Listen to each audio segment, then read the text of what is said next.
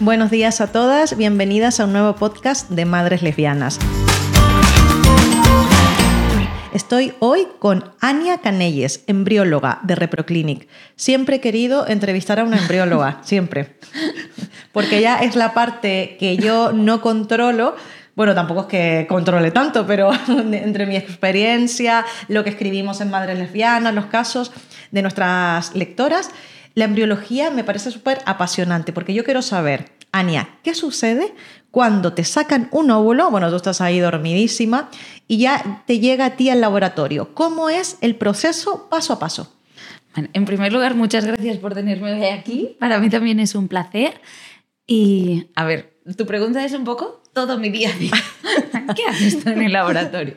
Mira, cuando tú estás dormida, lo que se hace, en primer lugar, que es un proceso que hace el doctor con el embriólogo, también hay obviamente un anestesista y enfermería esté allí, pero lo que se hace es em, aspirar todo el líquido folicular que tú tienes. ¿Líquido? Sí, ¿Líquido Es folicular? un líquido, es un líquido. Ah, yo pensé que eran óvulos. Dentro del líquido hay los óvulos. Ah, vale, vale. Es decir, a ti durante toda la estimulación te habrán ido diciendo, tus folículos están creciendo y te van calculando el tamaño y cuando llegan a cierto tamaño se te, se te asigna el día de punción, ¿no? Sí. Y se te da para que una medicación para que te ovules y vas a punción. En ese momento lo que hace el médico es pinchar literalmente los folículos porque en teoría dentro de cada folículo hay un óvulo, pero los óvulos son micros. Bueno, mi- miento, no son microscópicos, microscópicos, se pueden ver. Vale. Pero lo que el doctor aspira es el líquido que hay dentro del folículo. Y si tú lo vieras, la imagen es un folículo, es decir, como una redondita que se pincha y se aspira como si chuclaras todo el aire de un globo. Entonces, a mí me llegan tubitos con el líquido. Y yo estos tubitos los pongo en una placa y busco los óvulos. Entonces yo voy contando los óvulos que estoy encontrando y se los voy diciendo al doctor porque en teoría tienen que ir a la par con los folículos que él está aspirando. Entonces es un líquido y yo allí busco los óvulos, que es bastante diver- bueno, divertido, es que a mí me cuesta mucho tra- mi trabajo, pero los óvulos se pueden ver a simple vista. Los óvulos en sí no, pero las células que tienen alrededor, que se llaman cúmulos, brillan. Entonces yo a Ah. veces, sin mirar por la lupa, solo con el líquido, veo los óvulos porque están brillando. Ah, mira, nunca me hubiera imaginado que fuese así tan... Sí. Entonces, una vez tenemos los óvulos, los óvulos se, dejan en- se ponen en un medio en cultivo durante X tiempo. Porque si la, por ejemplo, si tu punción es a las ocho y media, pues hasta cuatro horas más tarde, entre cuatro y cinco horas, no podemos inyectar esos ovocitos. Por lo tanto, los dejamos en, en stand-by Inyectarlos, dices, con la muestra de semen. Exacto. Vale, vale, vale. se dejan en stand-by esos óvulos, em, guardados en, en un incubador para que estén bien a su temperatura, con sus gases, etc. Porque obviamente la punción es un proceso estresante para los óvulos. No estresante, pero que estarían mejor si no hubieran sido succionados, mirados, etc. Luego, justo antes de inyectar los óvulos, lo que tenemos que hacer es mirar si estos son maduros o no. No todos los ovocitos que a ti te llegan a punción y que yo obtengo realmente yo lo- serán útiles. ¿Por qué? Porque tú durante tu ciclo menstrual, mm, ya sea natural o medicalizado, lo- los ovocitos van creciendo, pero no todos crecen a la vez.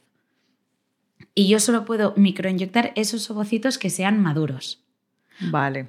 ¿Cuándo se sabe o se intuye que un ovocito va a ser maduro? Según el tamaño del folículo. Por eso en la estimulación el doctor espera a que tu folículo llegue a cierto tamaño para entonces decirte, vale, vas a punción. Ent- Entonces, hay tres tipos. Los ovocitos que son maduros, que son los que están preparados para poder ser microinyectados, que se llaman M2, pero eso ya vosotros os da igual. Ma- maduro. Luego hay un estado anterior, que sería M1, y luego hay- un estado que es como no maduro, que es la vesícula germinal. Entonces, de todos los que salen, hay que decumular los ovocitos para saber cuáles son maduros y cuáles no. Decumular significa todas esas células que yo te he dicho Sí. que brillan, hay que sacarlas.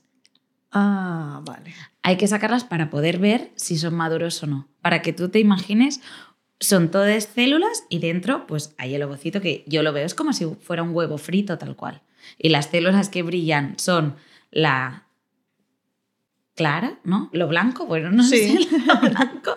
Y, y lo amarillo es el, ovo- el ovocito. Entonces, si es maduro, te tienes que imaginar un poco deforme, ¿eh? pero sería como un muñequito de nieve. Tiene como la cabeza del muñequito, de- eso, el ovocito, con un... Se llama un CP, pero bueno, que es como si fuera la parte superior, la cabecita del muñequito de nieve, pero es mucho pequeño. Y si no tiene la cabecita, no es maduro. Oye, qué bonita historia. Pero Es Eh, que, me- es que además la explicas súper bien, cosas que son muy complejas. Entonces, bueno, yo intento para que se entienda, porque yo sé que yo he visto 3 millones de óvulos en mi vida, pero que tú a lo mejor yo te digo un óvulo y no te estás imaginando lo que yo me imagino en mi cabeza. vale, cuatro horas para inyectar, Sí. porque aquí en ReproClinic lo que hacéis es el ICSI, creo que Sí, se llama, ¿no? sí. O sea, no, porque está, ¿cómo se llama cuando se deja así como todo junto? Así como, Mira, venga, el que... La fecundación in vitro. Vale, y aquí el ICSI, que es mucho mejor porque como que se empareja directamente eh, un espermatozoide con el óvulo. ¿no? La diferencia entre la FIP convencional y el ICSI es que en la FIP convencional tú dejarías dentro del medio de cultivo el ovocito y los espermatozoides. Entonces los espermatozoides solos, ellos se inyectarían en el, en el ovocito. Y la ICSI en sí lo que se hace es, se escoge qué espermatozoide vas a microinyectar y tú mismo lo microinyectas. En el caso de la FIP convencional no se sacarían las celulitas de- del huevo frito em, porque sería el propio es- espermatozoide quien microinyectará y no hace falta. Vale, y entonces una vez que se produce la fecundación, ¿vale? Vale. Eh, no sé, es la fecundación, ¿no? Cuando Sí, ya se- cuando- vale, cuando- vale, perfecto. sí. Se, se produce la fecundación. ¿Por Bueno. qué se espera cinco días? Vale. Se- o sea, se dice para que es la microinyección, que es cuando inyectamos, microinyectamos un espermatozoide dentro de un ovocito. Entonces, al día siguiente, que sería día, eso es día cero. El primer día todo es día cero. Vale. Entonces, al siguiente día, que sería día uno, es cuando en el laboratorio tú por la mañana miras si ha habido fecundación o no y si esta ha sido correcta o no.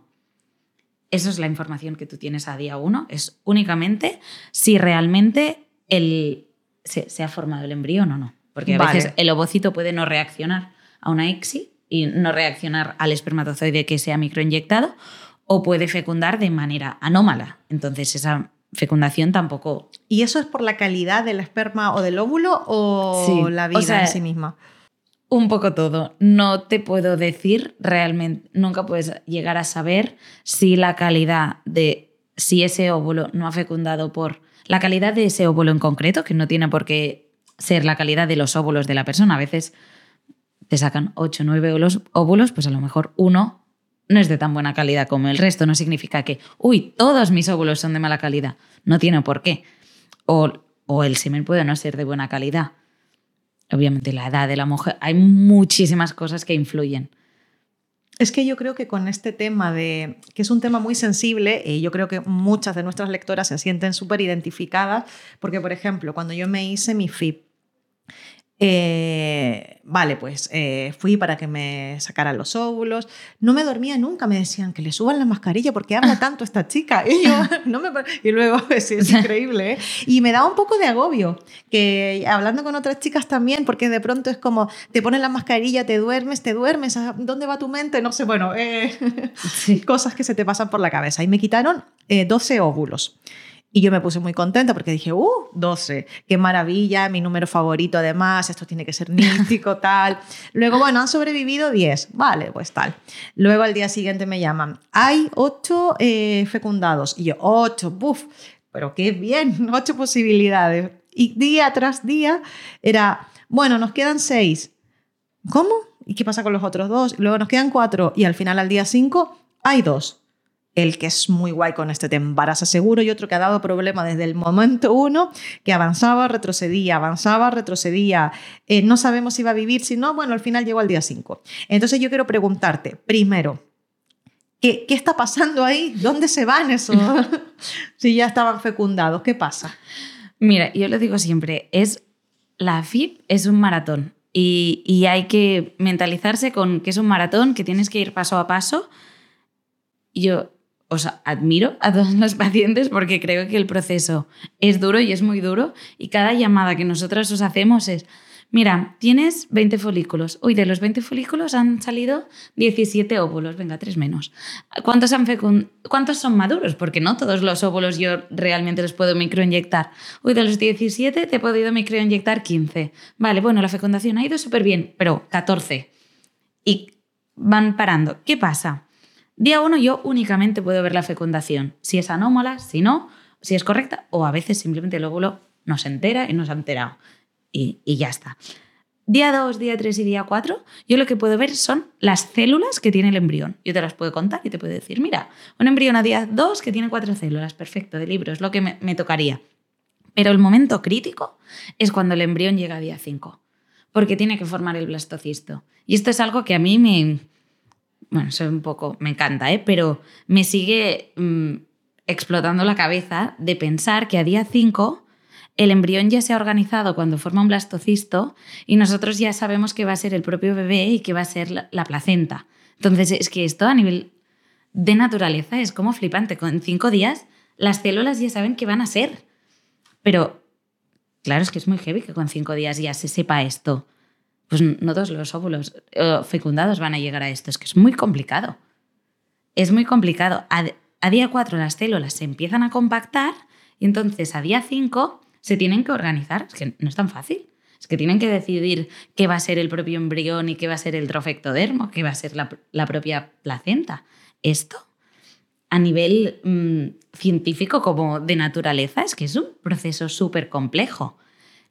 Y yo siempre digo que os lo tenéis que tomar como un maratón. ¿Por qué? Porque al final, todos esos óvulos que tú dices, mira, tenía 10 y al final me quedé con 2, es que los 8 restantes seguramente son transferencias negativas. O sea, lo ah, tienes que pensar. Abortos espontáneos, cosas así. Sí, o transferencias que tuviera sido. Mm. ¿Te esperas? Antes, hace muchos años, cuando se empezó, se transfería en día 3 casi siempre. Si tienes donde escoger y puedes tener más información del, embrión para poder transferir ese embrión que realmente el embrión que va a dar embarazo, es que yo prefiero que te queden dos que sean realmente embriones que yo vea y diga, llego por la mañana y yo los miro y siempre pienso, como me encanta llegar por la mañana y mirar los tocitos bonitos, porque llegas y ya empiezas como el día bien. Pues, y decir, tienes embriones que realmente tienen capacidad implantatoria y yo lo, lo veo y sé que te pueden dar embarazo, que luego pueden pasar mil factores más, pero que ya lo tengan. Pues esa organización del blastocisto es muy complicada. No sé si te imaginas cómo es un blastocisto, cómo funcionan las calidades. Me estoy, imaginando casi un líder, venga, tu placenta, tu bebé, así en mí. Pero mira, tengo otra pregunta, porque los, mis dos embriones, ¿vale? Volvemos ahí. El perfecto, el que la ginecóloga decía, o sea, este es bebé seguro. Y el otro. Me embarazo, o sea, me, me transfieren en fresco, ¿vale? O sea, fresco, para los que no sabéis, es, que no se ha congelado, no se ha congelado. Significa que se hace la punción, se extraen los óvulos y entonces directamente al día 5, cuando el embrión llega al estado de blastocisto, en ese mismo ciclo se hace la transferencia. Claro. Un ciclo en diferido sería que a día 5 o 6, que pueden llegar a día 6, se vitrifican todos los embriones de buena calidad y luego te viene la regla y con el, te vuelven a estimular, pero únicamente a nivel endometrial para que tu cuerpo esté receptivo para para quedarte embarazada. Claro, entonces yo, vale, eh, ya, me transfirieron el embrión, no me quedé, desolación total, y además eh, llega el COVID y cierran todas las clínicas y yo, mi bebé congelado y yo aquí no me lo puedo transferir, eh, no se sabía nada que iba a pasar, además la pena de no haberme quedado abrieron las clínicas, fui, eh, lo descongelaron, porque además también el temor, si en el descongelamiento, que eso es también algo que te, quiero preguntar, se perderán algunos, ¿no? Muy pocos. Muy pocos, vale. O sea, son técnicas, la técnicamente es vitrificación y desvitrificación. Em, son técnicas muy, muy efectivas y que se hacen a diario en el laboratorio y que te diría que tienen un 99,9% de, mm, de, de, que funciona correctamente. ¿Qué pasa? Que hay que también ser estrictos en qué embriones vitrificas y que no, Y porque al final claro. si vitrificáramos todos los embriones seguramente la ratio real de embriones que sobreviven a la vitri y la desvitri sería mucho menor. Claro, claro. Entonces, bueno, este que era el embrión que desde el principio parecía que nos vacilaba a todos, que voy, no voy, voy, no voy, venga, llego, pero llego a mi manera, es mi hijo actual, que es muy así ahora que lo pienso. ¿eh? O sea, ya desde embrión mostraba su comportamiento. Y claro, eso a mí me hace pensar mucho porque digo, qué raro, ¿no? O sea, ¿cómo del perfecto, del, del embrión ideal, no, y del otro sí? ¿De qué depende? ¿De qué depende? Porque existe, si tenemos morfológicamente, puedes ver qué embrión es de mejor calidad o qué es de peor calidad a nivel de em, simplemente de morfología, de cómo se ha organizado, cómo ves la masa, cómo ves el trofectodermo, pero eso es solo morfología y yo no veo genéticamente Mm, cómo es ese vale, vale. embrión. Entonces, hay embriones que morfológicamente pueden ser preciosos, pero genéticamente no tienen por qué serlos. Entonces, si no se hace una técnica complementaria que se llama el DGP, Sí. no hay, Otra esa pregunta que información, tenemos aquí. no hay esa información real sobre la genética del embrión. Y que al final también es reproducción asistida. Nada es 100%, por, o sea, en medicina nada nunca es 100%. Y yo a veces lo digo, a lo mejor yo era un 3CC. que obviamente la morfología está em, ligada a embriones que dan embarazo, obviamente, y hay un montón de estudios y como mejor sea la morfología del embrión, más capacidad implantatoria tendrá ese embrión, obviamente. Y también la morfología está bastante relacionada con la genética del embrión, pero no en todos. La genética a veces te enmascara esa morfología. Vale, a mí me gusta esa historia. Yo, yo siempre pienso, cuando Nico, que tiene dos años, sea mayor y esté pasando por momentos difíciles, le voy a contar la historia. Eras un embrión del que nadie esperaba nada, pero mira, ganaste a todos. A 12 óvulos, tú estás aquí. Y que a veces tampoco es solo el embrión. Ten- Eh, tienes ah, que, tener un buen que me- Lo que embrión. me dices solo el embrión, porque me- se me estaba olvidando la pregunta. Eh, lo que hacen todas las personas que se están embarazando, todas, leen un montón en internet, No. un montón. O sea, es que yo además en la pandemia no paraba de leer, de leer, de leer. Ya. Y ahí me encontré, no había un estudio una base, pero decía que es mejor transferirte un embrión congelado a que en fresco. No sé dónde lo leí, ¿eh? pero Ya. luego la gente opinaba y decía, a mí me pasó, a mí, papá, a mí pasó. Y yo digo, ay, a mí me pasó. No. mm, nunca nada es 100%. Y es que cada caso es. Y yo siempre lo digo cuando la gente. He leído en no sé qué la estadística. Y yo digo, tu estadística es 0 o 100. Porque al final, después de tu transferencia, o te embarazas o no te embarazas. Y no hay más. O sea, las tasas de. Da igual, es que es 0 o 100. Y transferirte en fresco o no. A ni- cada cosa tiene lo bueno. Es decir, mm, tú puedes. Puede ser que tu cuerpo, si solo se prepara para mm, una. ¿Cómo se dice? Si solo se prepara para la transferencia, esté más preparado que, que si ha pasado por mucho estrés. También puede ser que simplemente el estrés de la punción, tal, te afecte a ti en ese momento. Y en cambio, en otros casos donde a lo mejor si hay pocos embriones, pocos ovocitos, es una paciente a la que realmente transferirse en fresco le va mucho mejor, porque a lo mejor un embrión que no vitrificarías porque dices, ostras, no, no es de súper buena calidad, no tal, pero es un embrión que ha llegado al estadio blastocisto y no tienes nada más. Vale, entiendo. Mm, que en cada caso eh, es muy complicado decir esto, y creo que es lo bonito, o sea, yo no te voy a decir esto 100% para todas las pacientes va a ser lo perfecto. No, es que cada paciente es un mundo, cada cuerpo es un mundo, cada paciente, aparte de cómo reaccione su cuerpo a la medicación, a la estimulación, etc., tiene su vida, tiene sus preocupaciones, tiene mil cosas que pueden afectar también. Sí, sí, es verdad. Si es que al final Sí. es todo un- está todo relacionado. Antes De nombraste... hecho, mira, Sí. te diré que un, así modo anécdota, el, el año pasado acabé un máster de psicología de, de reproducción asistida y de mi tesis como de final de máster era si realmente el estrés que vivían las pacientes, que no te puedo decir porque el estudio está en proceso, pero si realmente el estrés que vivían las pacientes en transferencias en fresco o en diferido era distinto y si eso afectaba. Porque tú cuando estás en fresco, la transferencia en fresco no sabes hasta ese día si realmente tendrás embrión o no.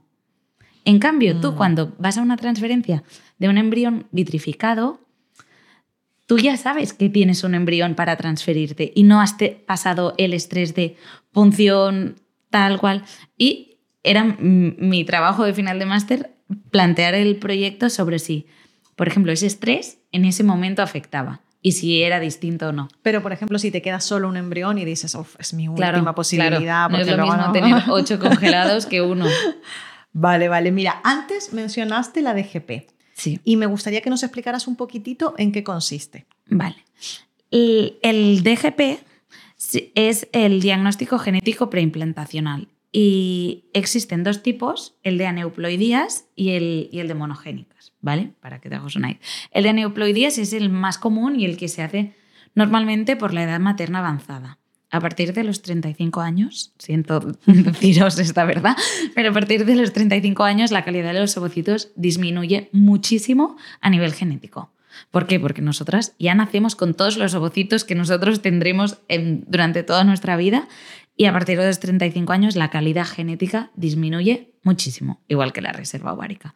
Entonces, a partir de los 38 años, en ciclos de FIP se mm, recomienda en algunos casos realizar, bueno, en la mayoría, realizar DGP, que significa analizar genéticamente, aparte morfológicamente, esos embriones, que es lo que te he dicho. A lo mejor era un embrión muy bonito morfológicamente, pero a nivel genético mm, no era un embrión correcto. Vale, o sea, es para descartar enfermedades, ¿no?